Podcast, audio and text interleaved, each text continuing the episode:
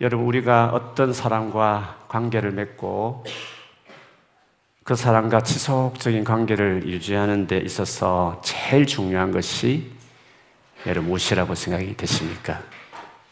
우리 교회도 늘 새로운 사람을 만나게 되고 여러분이 학교를 가서도 또 직장을 다녀도 늘 새로운 사람을 만나게 되지 않습니까? 그리고 그 사람과 관계도 맺고 또 그 관계를 계속 잘 유지하기를 아마 바랄 것입니다.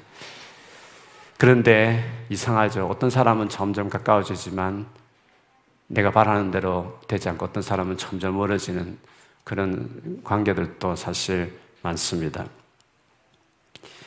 왜 그럴까? 어떻게 해야 인간관계를 잘 맺을 수 있고 또 그 인간관계를 지속적으로 모든 사람과 가깝게 잘 지내는 사람이 되려면 어떻게 해야 될까? 많은 태도가 있겠지만, 어, 저는 경험으로 또 성경을 봐도 그렇지만 관계 안에서 잘 맺고 지속적으로 할 수 있는 중요한 태도는 정직함, 정직함, 진실함이 필요하고 중요한 것 같아요.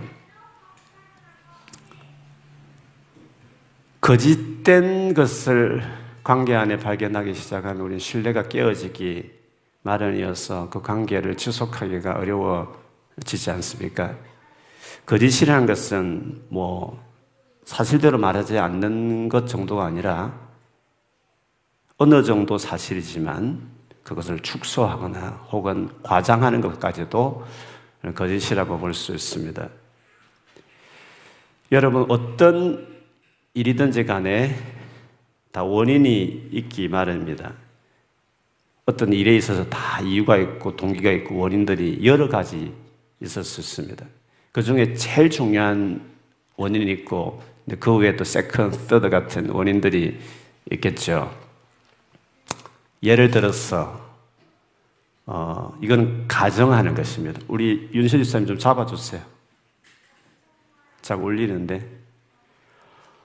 어, 예를 들어서 우리 찬양팀에 어떤 행자가 새로 들어가고 싶어서 신청을 했다 칩시다. 가정인 거예요. 진짜 그렇다는 게 아니라 가정적으로 말했을 때 진짜 동기는 찬양팀 어떤 자매가 마음이 드는 거죠. 그래서 좀 가까워지고 싶어서 신청을 할 수 있어요.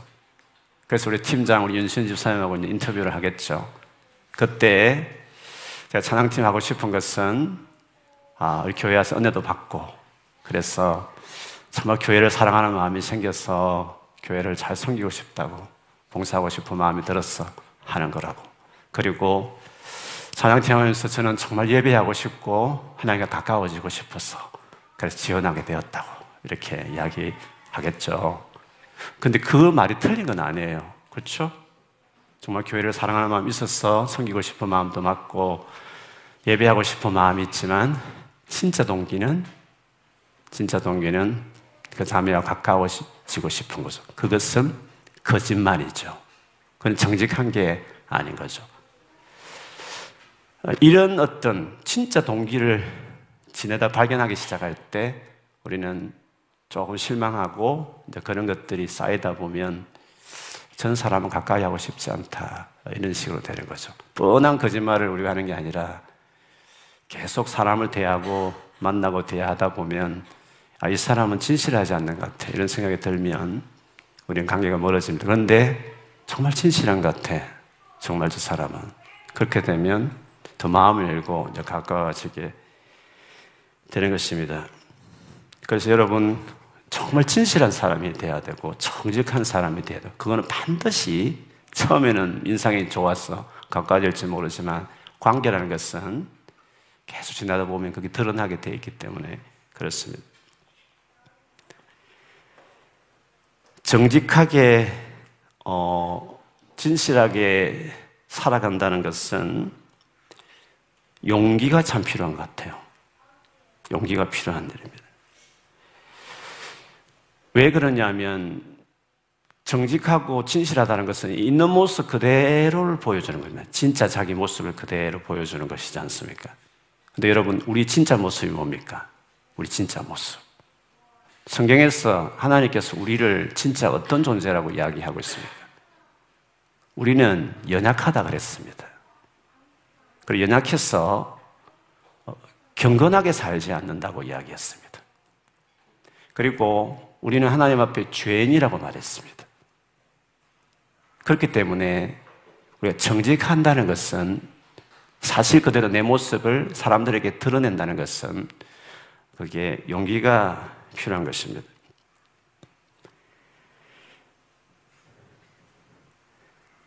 내가 연약하다는 것들을 또 내가 부족하다는 것을 내가 실수하고 내가 죄를 짓는다는 것들을 인정한다는 것이 정직한 건데, 진실한 건데, 그러기가 어려운 거죠.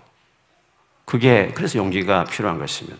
대부분은 아담과 하와처럼 뭔가 합당한 이유를 들고 변명하고 다른 탓으로 돌리기가 우리는 쉽기 때문에 그렇습니다. 좀 부끄러운 일이지만, 부끄러운, 저에게 부끄러운 일이지만 제가 나누기도 했는데 제가 대학을 다닐 때 과목 하나를 F를 받은 적이 있어요. 페일을 한 적이 하나 있었어요. 또 이런 말 하면서도 저는 제 변명을 좀 하고 싶은 마음이 들죠. 한국의 대학교는 웬만하면 다 파스해요. 저 같은 경우에 시험도 초고 과제도 냈어요. 근데 페일이 된 거죠. 교수님 실수였죠. 제가 변명을 한다면 뭐 처음 되면 D라도 줬을 텐데. 예, 왜냐하면 제가 그 후배, 후배 수업을 들어가 필수 과목이었기 때문에 반드시 해야 될 과목이기 때문에 그 밑에 학년에 제가 다쳐 들어가서 공부를 했는데 첫 수업에 어, 네가 왜 왔어? 이렇게 하는 걸 보니까 교수님이 뭔가 실수를 하셨구나 이런 생각을 했습니다. 근데 그때 제가 하나님 앞에 받는 훈련이 있었어요. 네가 한 잘못과 부족과 연약함에 대해서는 네가 정직하게 말할 줄 알아야 되고 또 그걸 책임지는 것을 배워야 된다. 이것을 하나님이 제게 많이 가르쳤어요. 그때 제가 그걸 배우고 있었어요. 전혀 억울하게 생각 안 했고 그리고 교수님에게 대해 원망하는 마음도 없었고 대학교 때 예수 믿고 나서 뜨거운 마음에서 열심히 성경 공부하고 기도 많이 했지만 정작 학생의 본분인 공부를 제가 많이 안 했어요. 그때 우리 386 세대였기 때문에 데모도 많이 하고 수업도 별로 없었고 그러나 그게 피기에 될수 없죠. 제가 믿음이 자라가면서 균형을 잡다 보니까 하나님 앞에 내가 해야 될 마땅한 일을 해야 된다는 생각을 많이 했어요. 근데 이제 3학년 되고 9학년이 돼 가면서 공부를 내가 주님 앞에 성실하게 못했구나 하는 것을 어, 하나님께 죄송한 마음이 들었어요. 그래서 그 페일을 했을 때 하나님 앞에 내가 회개하는 마음으로 어, 주님 내가 성실하게 하겠습니다 하고 그때 임했던 적이 있었어요. 그래서 후배 반에 간다는 건 되게 창피한 일이에요. 그래 그 수치를 저는 감행했어요. 내가 수치를 받아들여야 된다. 이게 책임 있는 행동이라고 저는 생각했어요. 창피한 일이지만 그래서 보통 같으면 후배들 있으면 이름을 올려놓고 안 갈 수도 있지만 한 번도 수업에 빠지지 않고 후배들 밑 옆에서 잘 모르는 후배들 속에서 창피스럽지만 끝까지 열심히 해서 그 A, A 플러스 제가 받고 그 과목을 다시 받았죠. 정직하다는 것은 진실하게 산다는 것은 자기 연약과 부족을 인정할 뿐만 아니라 그걸 대면하는 것이기 때문에 용기가, 정말 용기가 필요하다는 것을 이야기하는 것입니다. 다르게 말하면 나의 내가 원래 내 있는 모습 그대를 보여주는 건데 숨기지 않는 건데 나의 나의 원래 모습은 연약한 것이 많고 허물이 많고 남들이 싫어할 일들이 많고 모습들이 많고 잘못되게 행동할 수 있는 일들도 사실 많이 있을 수 있는 거잖아요. 그렇기 때문에 정직하고 진실하다는 것은 뭐 바르게 산다, 뭐 바른 말 한다 이런 뜻보다도 그런 부분도 있지만 한편으로 내 자신에 대해서 내 삶에 대해서 정직하다는 것은 사람 앞에 정직하다는 것은 용기가 필요한 일이 많은 것입니다. 그걸 인정하는 것이 되는 거니까 숨기지 않는 것이니까 다르게 말하면 정직하고 진실하게 살아가는 것은 겸손이 필요한 것입니다. 여러분, 겸손이 뭔지를 여러분 어떻게 이해하는지 모르겠습니다. 성경에서 말하는 겸손은 다르게 말하면 그 반대인 교만이라는 것은 이것으로 기준입니다. 자기 중심적이냐, 이것으로 기준을 잡는 겁니다. 자기 중심적인 사람이 교만한 겁니다. 고집 세고 자존심 강하고 이런 게 있지 않습니까? 뭐 자존이란 말은 자기 종기하게 여기는 마음 그걸 그 말만 하면 좋은 말이긴 하지만 우리 흔히 말하듯이 자존심 세제는 이렇게 말할 때는 자기 중심적인 거지 않습니까? 항상 자기 입장에만 서 있는 사람들 있잖아요. 셀피쉬한 사람들이죠. 여기 교만한 겁니다. 교만이라는 것은 뭐 남들에게 막 함부로 말하고 막 뭐죠? 어, 거칠고 이게 교만이라고 생각하고 남 깔보고 이런 게 교만이라고 생각할지 모르겠지만 아주 착하고 여리고 조용한 사람도 교만할 수 있어요. 셀피쉬. 자기 변호하고 자기 보호하기 극복하고 뭐 이런 거 있잖아요. 자기 중심적인 게 교만한 거예요. 겸손은 다른 사람을 먼저 생각하는 거예요. 내가 나를 변호할 필요 없이 하나님이 나를 아시고 나를 높이실 것이니까 용기 있게 나의 부족도 이야기하고 연약함도 이야기할 줄 알고 그리고 다른 사람을 더 생각하고 이해하는 거죠. 이 겸손인 거죠. 교만은 자기 중심적인 사람이란 말씀. 정직하게 살려면 진실하게 살아간다는 것은 겸손해야 돼요. 자기 중심적인 사람들은 절대 그럴 수, 그럴 수 없어요. 자기 보호하기 급급해요. 자기를 더 잘 보이로 포장하기에 급급하기 때문에 그런 거죠. 그런데 우리 모두가 연약하고 부족한 사람들이잖아요. 그래서 여러분, 정직하고 진실한 사람들에게 마음이 끌리는 거예요. 어떻게 저렇게 진실할까? 어떻게 부족함을 저렇게 쉽게 이야기하고 나눌까? 끌리는 거죠. 나가 부족한 사람이니까. 연약한데 저렇게 잘 나누고, 그러면서도 열등의식이나 뭐 자책하지 않고 자기 부족을 그대로 고백하지만 인정하면서도 다, 타인을 생각할 줄 알고 그런 사람은 마음이 가잖아요. 너무 완벽하고 너무 잘나면 가까이 하기 좀 멀잖아요. 괜히 위축당하고 판단받을 것 같고 그런 거잖아요. 근데 자기 허물과 부족을 인정하는 사람들에게는 이 마음이 열리는 거죠. 무장해제되는 거죠. 그래서 관계가 가까워지는 거예요. 너무 완전하면, 너무 잘나면, 너무 뭐든지 자신감 넘치고 남들보다 자기가 뭔가 자기 중심적인 그것이 뭐 잘 나가는 모습으로 나간다 치더라도 사람을 다 잃게 돼 있어요. 연약함의 리더십이 중요해요. 크리스찬의 리더십은 연약함의 리더십이에요. 예수님처럼 섬기를 하고 어, 벌거벗은 몸으로 십자가에 죽는 거 십자가로 사람을 끼워놨잖아요. 정직하고 진실하게 관계를 맺는 사람들 주변에 사람이 모이게 돼 있고 어, 그 사람들이 마음을 열고 그에게 다가가게 돼 있습니다. 하나님과도 여러분 친밀해지기를 바라실 거예요. 근데 하나님과의 친밀함도 똑같아요. 하나님 앞에 정직한 사람이 돼요. 진실한 사람이 돼야 되는 거죠. 그래서 시편 51편에 보면 다윗이 그 큰 죄를 짓고 나서 회개한 시인데 보소서 주께서는 중심이 진실함을 원하시오니 내게 지혜를 은밀히 가르치시리다. 주님 또 마음의 진실함을 어, 원하신다고 말씀을 하셨습니다. 그 말은 우리가 죄를 지었을 때 그것을 변명하려 하거나 숨기지 않고 그대로 인정하고 고백하는 것을 이야기하는 것입니다. 그러면 하나님은 원래 우리 약함을 너무 잘 아시니까 원래 우리가 그런 죄인인 걸 알기 때문에 그대로 고백하고 인정하면 어떤 죄도 용서하시고 오히려 그렇게 고백하고 다 숨기지 않는 그를 불쌍히 여기셔서 다시는 그 죄를 짓지 않도록 은혜를 베푸시는 분이시죠. 그런데 해결을 하면서도 정직하지 않을 때가 있습니다.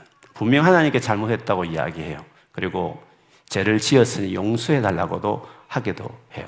그렇게 하지만 정직하게 해결하지 않는 경우가 있어요. 무슨 말이냐면 스스로 스스로 죄를 지은 것이 분명하니까 죄를 지은 게 너무 분명하기 때문에 시인도 하고 하나님께 용서해달라고 기도하지만 그렇지만 스스로 자신이 그런 죄를 지은 못난 사람이라는 것을 받아들이기를 힘들어하는 거예요.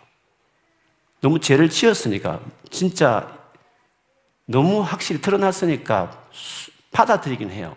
수긍하는데 그런 죄를, 그런 부족한 모습을 보이는 자기를 자기가 용납을 못하는 거죠. 그걸 인정하지 않으려고 하는 거예요. 내가 연약한 존재라는 것을 인정 안 하려고 하는 거예요. 내가 그런 죄를 짓는 나 자신이 나는 그런 사람, 그런 죄를 짓지 말아야 되는데 그런 죄를 지은 자기 자신을 자기가 받아들이기 힘든 거예요. 지었기 때문에 고백은 하는데 용서해달라고 말은 하지만 그러나 마치 나는 그런 사람이 아닌데 나는 그런 사람이 아닌데 나는 이런 못난 사람이 아닌데 그렇게 못난 말과 행동과 행, 어, 모습을 보였다는 사실이 스스로 받아들이기 어려운 거예요. 쉽게 하나 인정을 안 하려고 하는 거죠. 근데 겉으로는 용서해 주세요. 잘못했어요. 너무 힘드니까 주님 정말 잘못했어요. 라고 말하지만 한편으로는 와, 내가 그런 사람이 아닌데 내가 왜 그렇게 했을까? 아, 진짜 하면서 자기를 자기의 그 원래 연약한 존재인데 불구하고 주님은 원래 죄인이라고 했는데 불구하고 근본적인 하나의 말씀을 받아들이지 않는 거죠. 그 회개 아니에요. 그는 회개 아니에요. 그거는 회개가 아니에요. 그래서 죄책감은 회개가 아닌 거예요. 죄책감 때문에 잘못을 고백하는 사람이 있어요. 너무 괴로우니까. 죄지은 자기 자신이. 괴로워서 죄인이에요. 주님 저 부족해요. 용서해 주셔서 말하는데 그렇게 잘못 할 수 없는 그런데 내가 그렇게 했기 때문에 그걸 인정할 수 없어서 괴로워하면서 하는 고백들은 회개가 될 수가 없죠.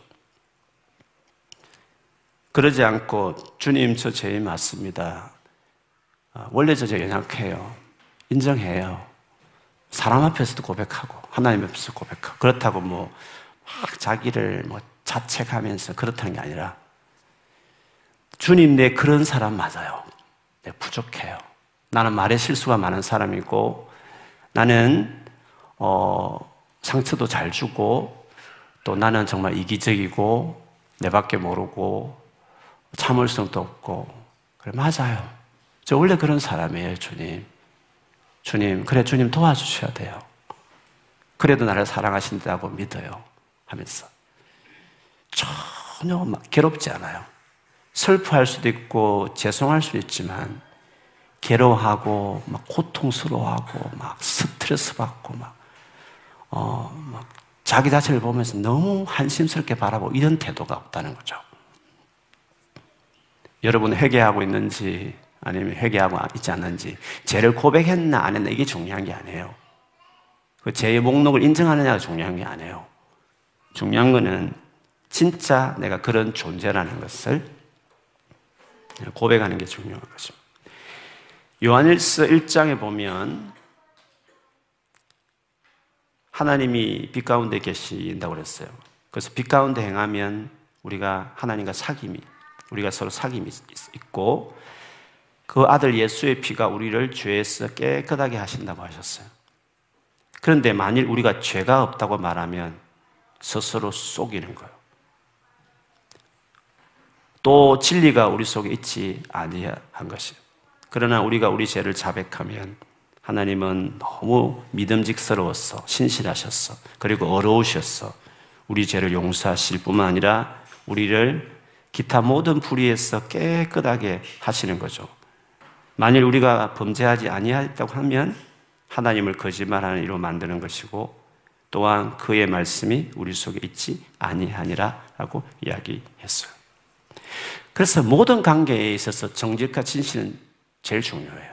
인간관계에서도 마찬가지고 그리고 하나님 앞에서는 더 말할 나이도 없는 거죠. 오늘 본문은 그런 진실과 정직과 반대되는 거짓 선지자들에 대한 하나님의 무서운 심판의 말씀이 기록되어 있습니다.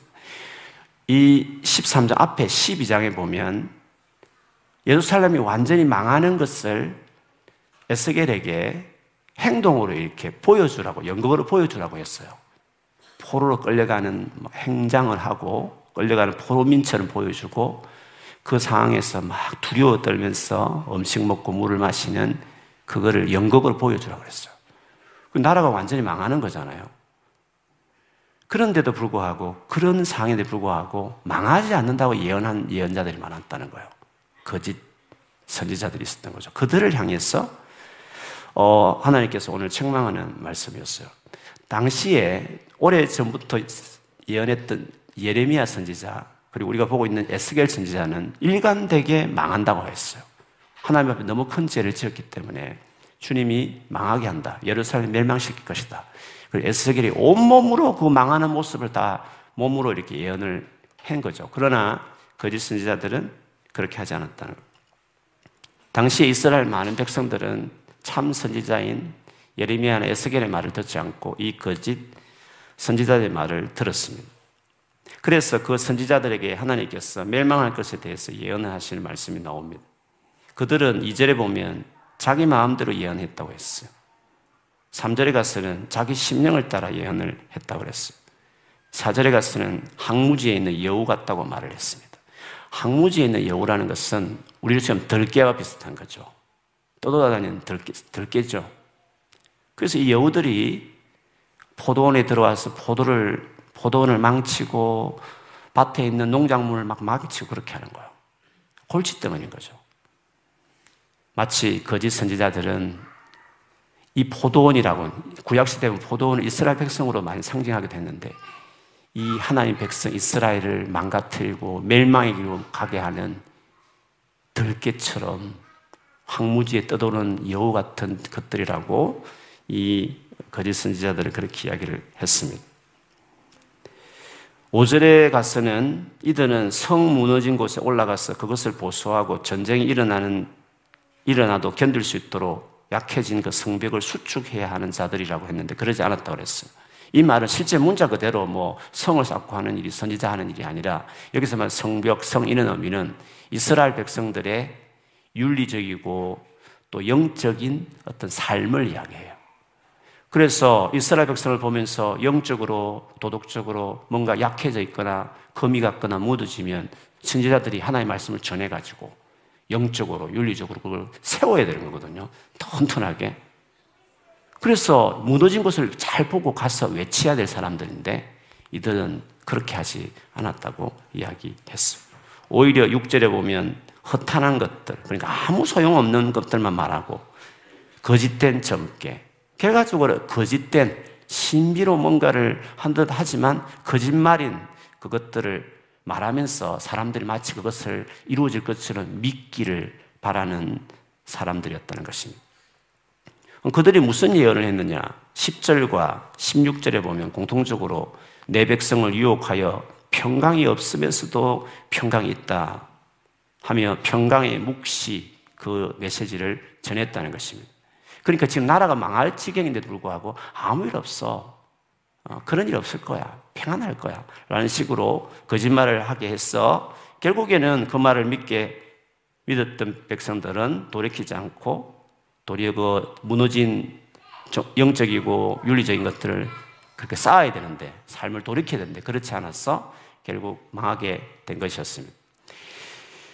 17절부터는 여자 선지자들에 대한 예언이에요. 그러니까 그 앞에까지는 1절부터 12절까지 남자 선지자들이 한 말이라면 17절부터 23절까지는 여자 선지자들에 대해서 한 말인데 똑같은 행식을 했어요. 특별히 여자 선지자들에게 향해서는 주님이 사람의 영혼을 사냥하는 자들이라고 이야기했습니다. 예수님처럼 선한 목자가 되셔서 백성들을 위해서 본인이 목숨 걸고 지켜야 될, 될 텐데 오히려 양을 사냥하는 싹군 같은 그러니까 자기 이익을 위해서 백성들을 이용하는 그런 행동을 했다는 거죠. 자기 배를 채우기 위해서 하나님의 백성을 이용하는 자들이었다고 이야기했어요. 19절을 보면 그렇게 나오죠. 너희가 두어 웅큼 보리와 두어 조각떡을 위하여. 그러니까 뭔가 예언 받으러 오기 위해서 예물을 가져온 것이었어요. 보리와 떡을 가지고 그것을 얻겠다고 나를 내 백성 가운데 욕되게 하여 하나님 이름을 덜 먹이면서 여호와께서 하시는 말씀이라고 하면서 하나님 이름을 욕되게 하는 거죠. 그렇지만 거짓말이라는 거죠. 근데 이 거짓말을 곧이 듣는 내 백성에게 너희가 거짓말을 지어내어 죽지 아니할 영혼을 죽이고 살지 못할 영혼을 살리는다. 그들은 얼마든지 살아날 수 있는데 오히려 죽어, 죽음이 길 인도하고 정작 죽을 너는 살려고 한다고 그렇게 주님이 책망하셨습니다. 그런데 이런 거짓말이 통했던 이유는 그 백성들도 책임이 있습니다. 왜냐하면 그 거짓말을 곧이 들었다고 되어 있기 때문에 그렇습니다. 백성들도 당연히 예루살렘이 멸망하기를 기대하지 않았겠죠. 그리고 자기 잘못에 대해서 돌이키고 싶은 마음도 지적하는 그것을 듣고 싶지 않았겠죠. 그래서 오히려 예레미야나 에스겔의 말보다는 이 거짓 선지자의 말을 더 듣고 싶어서 아무 일도 일어나지 않을 거야. 그냥 그렇게 지금처럼 살아도 돼. 라고 하는 평강의 말을 더 듣고 싶었기 때문에 결국 책임도 백성들에게도 책임이 있었던 것이었습니다.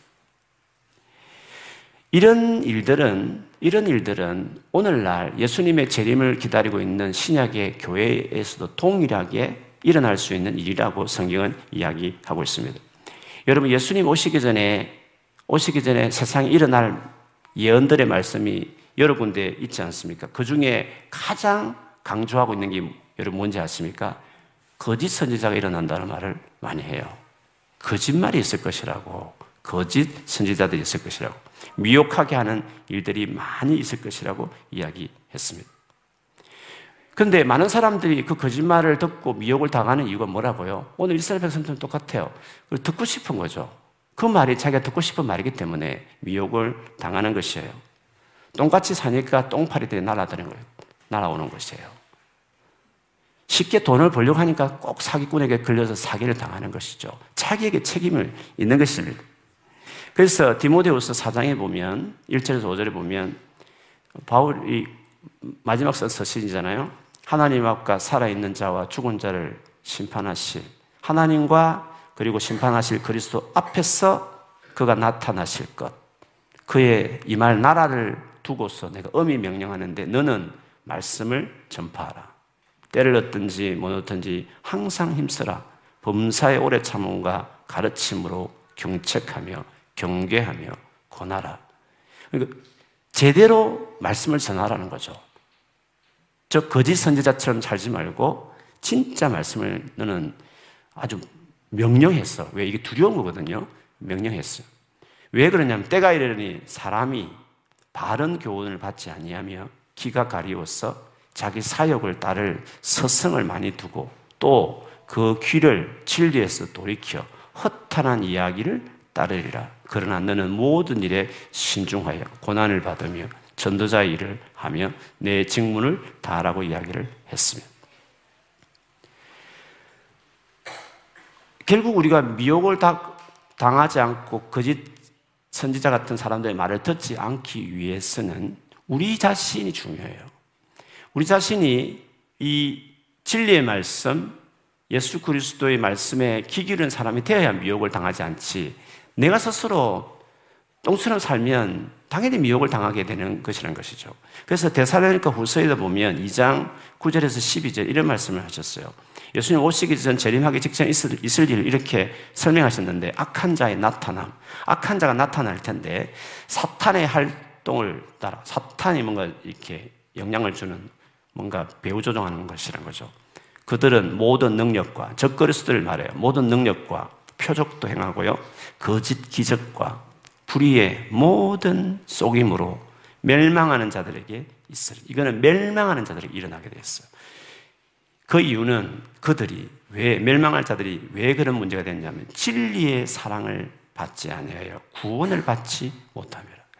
진리의 사랑, 영어 성경에 보면 진리를 사랑하기를 거절함으로 그들이 구원을 받지 못했기 때문이라고 그랬어요. 그러니까 진리를 제대로 알면 사랑하면 구원을 받으면 미혹을 당하지 않는데 미혹 당하는 사람들이 부류가 있어요. 그들은 진리를 사랑하지 않는 거. 구원을 받지 못하게 되면 어, 즉 예수 그리스도를 제대로 안 믿으면 예수 그리스도를 붙들고 살지 않으면 다 미혹 당하게 되었다는 거죠. 왜냐하면 예수를 붙들고 예수를 믿는다는 것은 대단한 결단이 필요한 거예요. 주님 앞에서.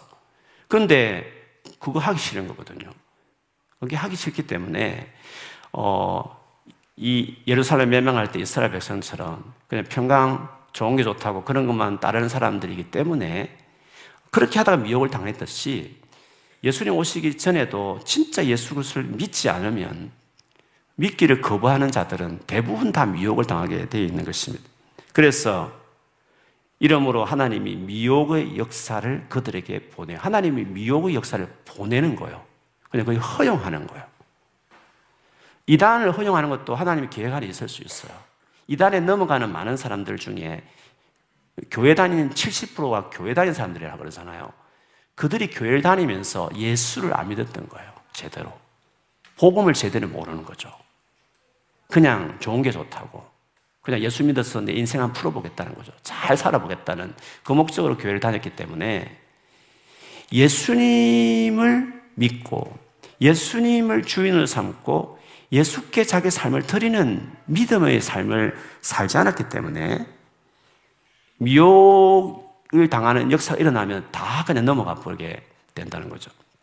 그래서 미혹의 역사를 보내어 거짓 것을 하나님 믿게 만들어 버렸다 그랬어요. 하나님이 하는 건 아니지만 허용하는 거죠. 그거를. 왜? 진리를 믿지 않기 때문에. 불의를 좋아했기 때문에. 그래서 결국 그렇게 심판받게 하나님께서 하신다고 이야기하셨습니다. 그러므로 우리가 마지막 때, 말세 때 많은 말들이 있어요. 팬데믹 지나면서 또 러시아 전쟁 터지고 뭐 지금 팔레스타인 전쟁 터지면 또 극단적인 종말론자들은 말세가 왔다면서 재림 날짜를 또 계산한 사람들이 또 있어요. 우리에게 있어서 중요한 것은 도대체 뭐예요? 누가 예수님 재림하면 구원을 받습니까? 언제 재림할지를 초를 계산하고 있는 사람이 구원을 받습니까? 그렇게 하면 깨어 있을 수 있습니까? 아니에요. 예수를 믿지 않으면 아무리 종말의 시간을 예수님이 가르쳐줘도 다 미혹을 당하게 돼 있어요. 중요한 것은 구원받는 것은 유일한 거예요. 예수를 믿어야 구원을 받는 거예요. 믿었습니까? 예수만 믿으면 내일 오든지 모레 오든지 2년 오든지 10년 오든지 그게 무슨 상관이 있어요? 예수만 믿으면 아무 문제 없어요. 뭐 적그리스도가 세계 정부를 만들어도 그게 뭐가 그 중요해요?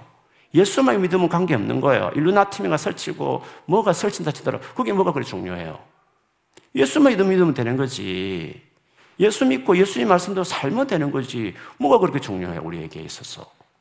구원의 조건은 사탄의 역사가 뭔지를 분석해서 구원을 받는 게 아니라 예수를 믿음으로 그리고 예수님의 제자처럼 살아가는 것이 그렇게 하면서 구원받는 거예요. 그렇게 하면 내일 오시든지 뭐 언제 오시든지 그게 뭐 중요해요.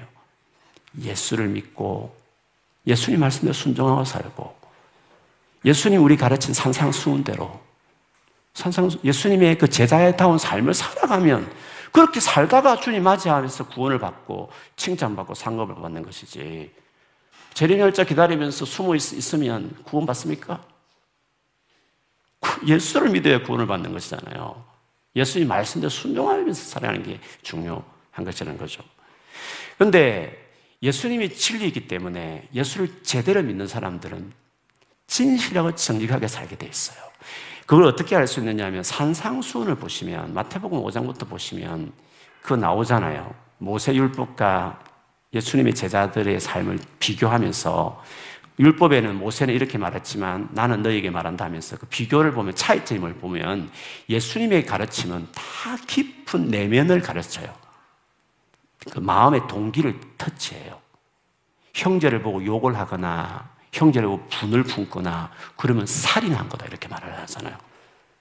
구약에서는 사람 죽이야 살인인데 내 제자는 마음의 부분까지도 살인으로 들어가는 거잖아요. 이성을 보고 성욕을 계획하고 있는 사람은 실제로 행동하기 전부터 이미 그거는 가늠한 거다 이렇게 말을 하잖아요. 주님은 깊은 내면을 지금 다루는 거예요. 왜요? 예수를 믿으면 내면을 다루게 돼 있어요. 내면을. 그래서 진리 대신 예수를 믿기 시작하면 그분과 교제하고 동행하고 살기 시작하면 정직하게 될 수밖에 없어요. 진실하게 살게 돼 있어요. 만일에 여러분이 아무리 성경을 많이 알고 혹은 뭐 교회 봉사를 많이 해도 정직하고 진실하지 못하면 주님을 모르는 거예요. 성령 인도를 받는 사람이 아니에요.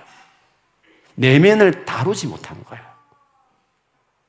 성, 예수님이 다루고 성령이 다룬 사람들은 절대 그럴 수 없어요. 아무도 모르지만 내 안에 업력을 품은 거, 내 안에 누구를 미워하는 것까지도 두려워 떨면서 하나님 앞에 고백할 수 있는 사람이 그, 그 예수님이 내 제자라고 말을 하셨어. 내 제자는 그렇게 산다고 이야기를 했어. 그렇기 때문에 다르게 말하면 우리가 그렇게 살지 못하고 있다면 예수님을 잘 믿고 예수님 살아계신 주님 앞에 나아가고 정말 성령의 인도를 받기 시작하면 주님 우리 마음을 깊은 것을 다루고 손보기 시작해요.